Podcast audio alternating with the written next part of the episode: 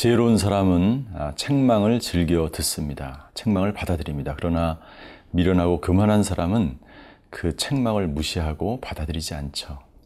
그래서 잠언 기자는 잠언 4장 13절에 우리에게 이렇게 권면합니다. 훈계와 책망을 굳게 잡아 지키라. 이것이 내 생명이니라. 훈계와 책망, 이것은 하나님의 말씀인 것이죠. 하나님의 말씀 속에서 때로는 책망이 있고, 때로는 위로가 있고, 때로는 격려가 있고, 여러 가지 다양한 말씀으로 하나님은 우리에게 다가오십니다. 그러나 교만하고 미련한 사람은 그 책망과 교, 교훈의 말씀을 싫어합니다. 그러나 슬기롭고 지혜로운 사람은 그 책망을 받아들이고 그 책망을 통해서 성장의 기회를 삼는 것이죠. 그렇게 책망을 받아들이는 사람은 그 책망이 그분에게 생명이 되기 때문이라고 말씀하고 있습니다.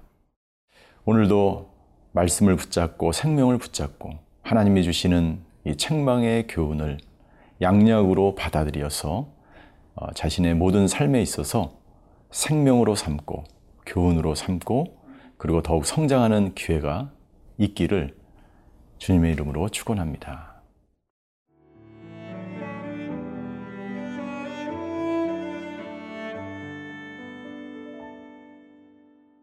예레미야 2장 29절에서 37절 말씀입니다.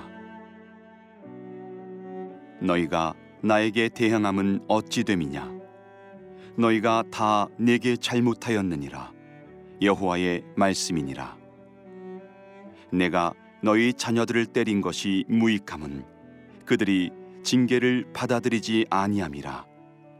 너희 칼이 사나운 사자같이 너희 선지자들을 삼켰느니라. 너희 이 세대여 여호와의 말을 들어보라. 내가 이스라엘에게 광야가 되었었느냐?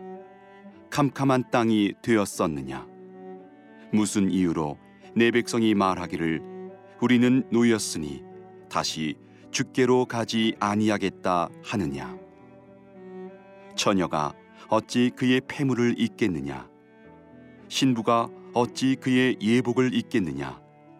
오직 내 백성은 나를 잊었나니 그 날수는 셀 수 없거늘.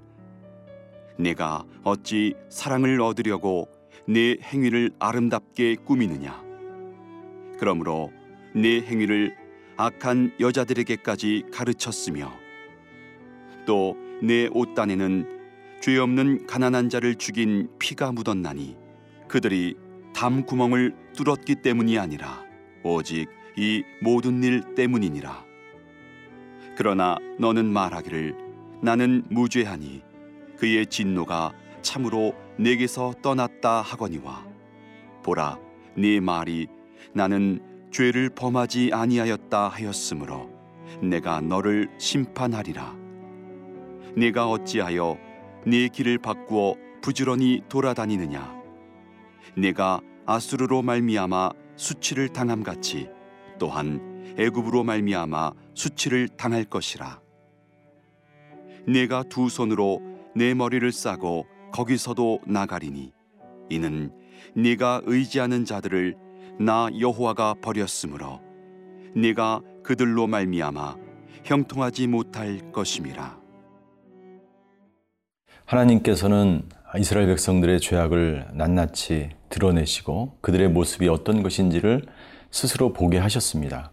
그리고 오늘 본문의 말씀에서는 이스라엘의 죄악을 책망하시는 모습을 볼 수가 있습니다. 이 책망은 아, 마치 아버지가 자녀에게 하듯이 너무나 부드럽고 또한 간곡하게 이스라엘 백성들을 책망하는 모습을 볼 수 있게 됩니다. 첫 번째 29절에 보면 너희가 나에게 대항하면 어찌 됨이냐. 여기서 대항한다는 것은 다투는 것을 말합니다. 하나님과 다투는 것, 하나님께 등을 돌리는 것, 하나님을 버리고 어, 돌아선 것을 말하는 것이죠. 30절 그들이 징계를 받아들이지 아니하고 어, 선지자들을 삼켰다라고 말하고 있습니다. 하나님께서는 이스라엘 백성들을 향하여 끊임없이 선지자들을 보내시고 예언자들을 보내셔서 이스라엘 백성들이 돌아오기를 간절히 원하셨습니다. 그러나 그들은 돌이키지 않았습니다. 오히려 그들은 선지자와 예언자, 하나님께서 보낸 사람들을 예, 죽이거나 아, 학대를 가했던 것이죠. 하나님께서는 여기에 대하여 계속해서 말씀하고 있는 것입니다. 더 나아가서 31절에 보면 그들은 이렇게 고백합니다. 우리가 다시는 하나님께 돌아가지 않겠다. 하나님께 돌아가지 않겠다. 하나님은 그들에게 반문합니다. 31절에 보십시오. 내가 이스라엘에게 광야가 되었었느냐? 캄캄한 땅이 되었었느냐? 하나님께서는 이스라엘을 너무나 사랑하셨습니다. 그리고 그들을 광야에서 사람이 살 수 없는 그 땅에서 그들을 살리시고 먹이시고 입히셨습니다. 그래서 하나님이 물어보시는 것입니다. 반어법인 것이죠. 내가 너희들에게 광야가 되었느냐? 그리고 내가 너희에게 캄캄한 땅이 되었느냐? 쓸모없는 땅이 되었느냐? 하나님은 전혀 그러지 않으셨다는 것을 하나님이 이스라엘 백성에게 되 질문하는 것입니다. 나는 절대 그런 적이 없는데 너희는 왜 나를 버리고 나에게 등을 지고 나에게 반역하느냐라고 하나님이 책망하고 있는 것입니다. 32절 처녀가 어찌 그의 폐물을 입겠느냐 신부가 어찌 그의 예복을 입겠느냐 처녀가 약혼했을 때 그 폐물을 기억하면서 소중히 간직할 것입니다. 그것은 언약의 징표이기 때문입니다. 이 세상에서 가장 귀한 것이죠. 그리고 신부가 어찌 그의 예복을 입겠느냐. 결혼해서 신부가 일생에 단 한 번 입는 그 예복을 어떻게 예, 그 신부가 잊어버릴 수 있겠느냐. 이것은 하나님과 이스라엘 백성 간의 언약의 관계를 말하는 것입니다. 너희가 정말 소중히 여기고 너희가 정말 하나님과의 관계를 소중히 다뤄야 되며 너희가 나를 버려서는 절대로 안 될 터인데 너희는 그것을 소중히 여기지 않고 잊어버렸고 오직 내 백성은 나를 잊었나니 그 날수는 셀 수가 없을 정도라고 하나님은 반문하고 있는 것입니다. 사랑하는 성도 여러분들, 우리가 하나님을 위해서 살아간다고 하지만 정말 하나님을 위해서 살아가는 것일까? 우리는 하나님의 그 첫사랑을 잊어버리는 것은 아닐까? 우리가 하나님의 말씀과 교훈과 책망을 들을 때 그것이 만약 귀찮고 그것이 정말 나에게 아무런 도움이 되지 않는 것 같고 그것이 더 이상 하나님의 음성으로 나에게 다가오지 않는 것 같을 때 우리는 이미 이스라엘 백성처럼 되어가고 있는 것입니다.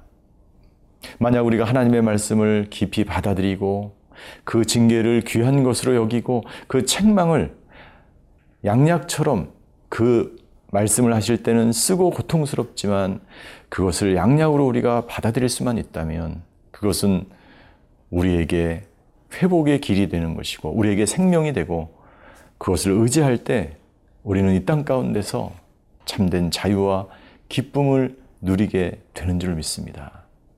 당신은 하나님의 책망을 기뻐하십니까? 아니면 그것을 거부하십니까? 오늘 하루 오늘 이스라엘 백성뿐만이 아니라 오늘 이 시대에 살고 있는 우리에게 주시는 이 하나님의 책망의 말씀을 내가 기쁨으로 받아들이고 나에게 생명으로 삼고 그렇게 하루를 살아가시는 저와 여러분이 되시기를 바랍니다.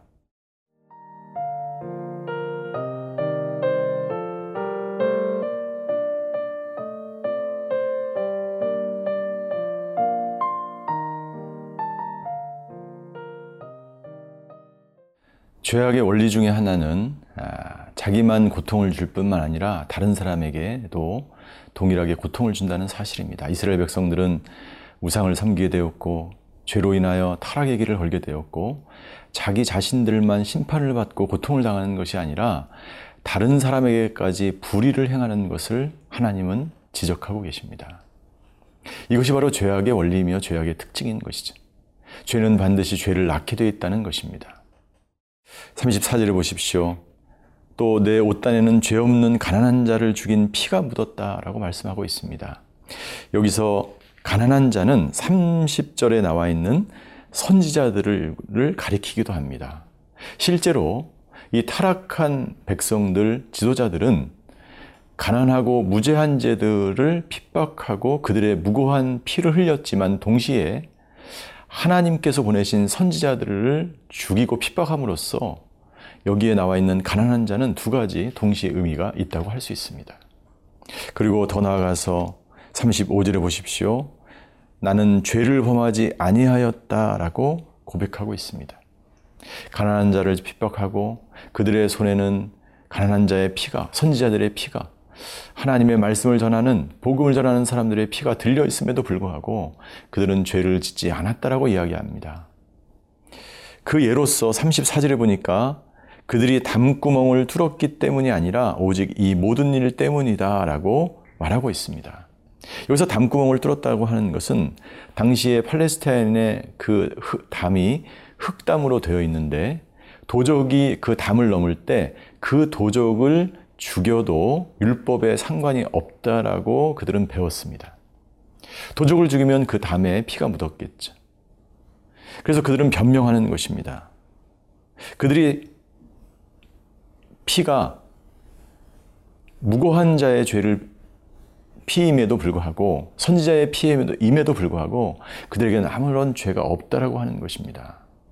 거기에 대해서 하나님은 말씀하십니다. 너희가 단순히 마땅히 율법에서 행한 대로 도적을 죽여서 너희의 피가 묻은 것이 아니다라고 그들의 실상을 하나님은 낱낱이 고백하고 증거하고 있는 것입니다.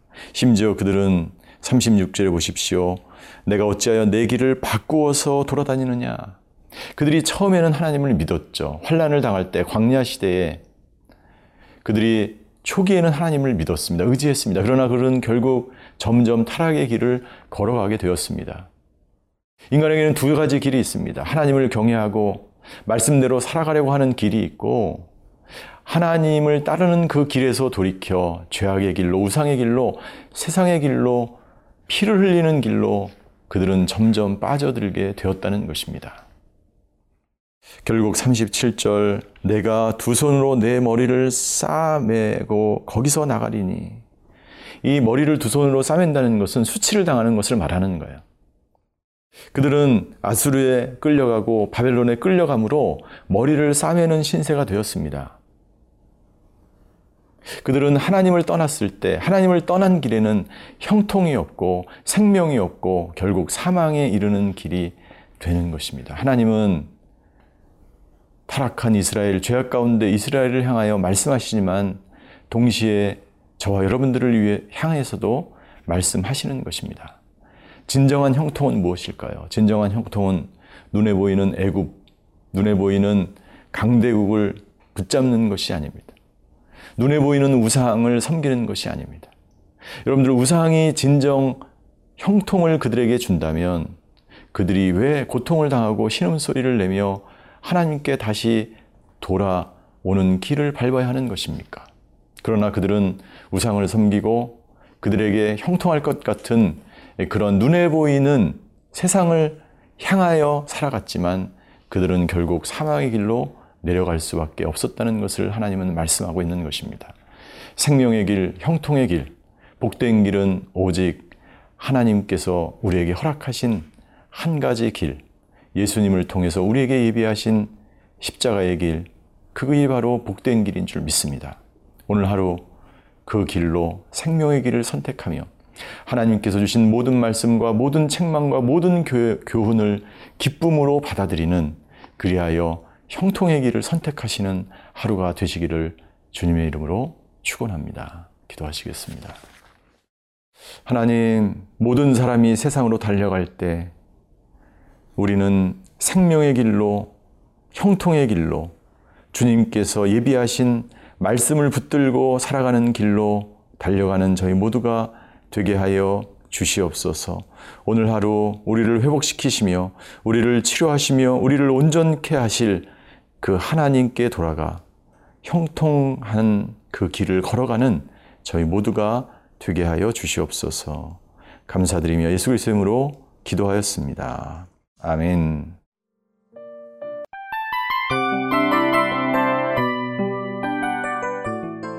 이 프로그램은 청취자 여러분의 소중한 후원으로 제작됩니다.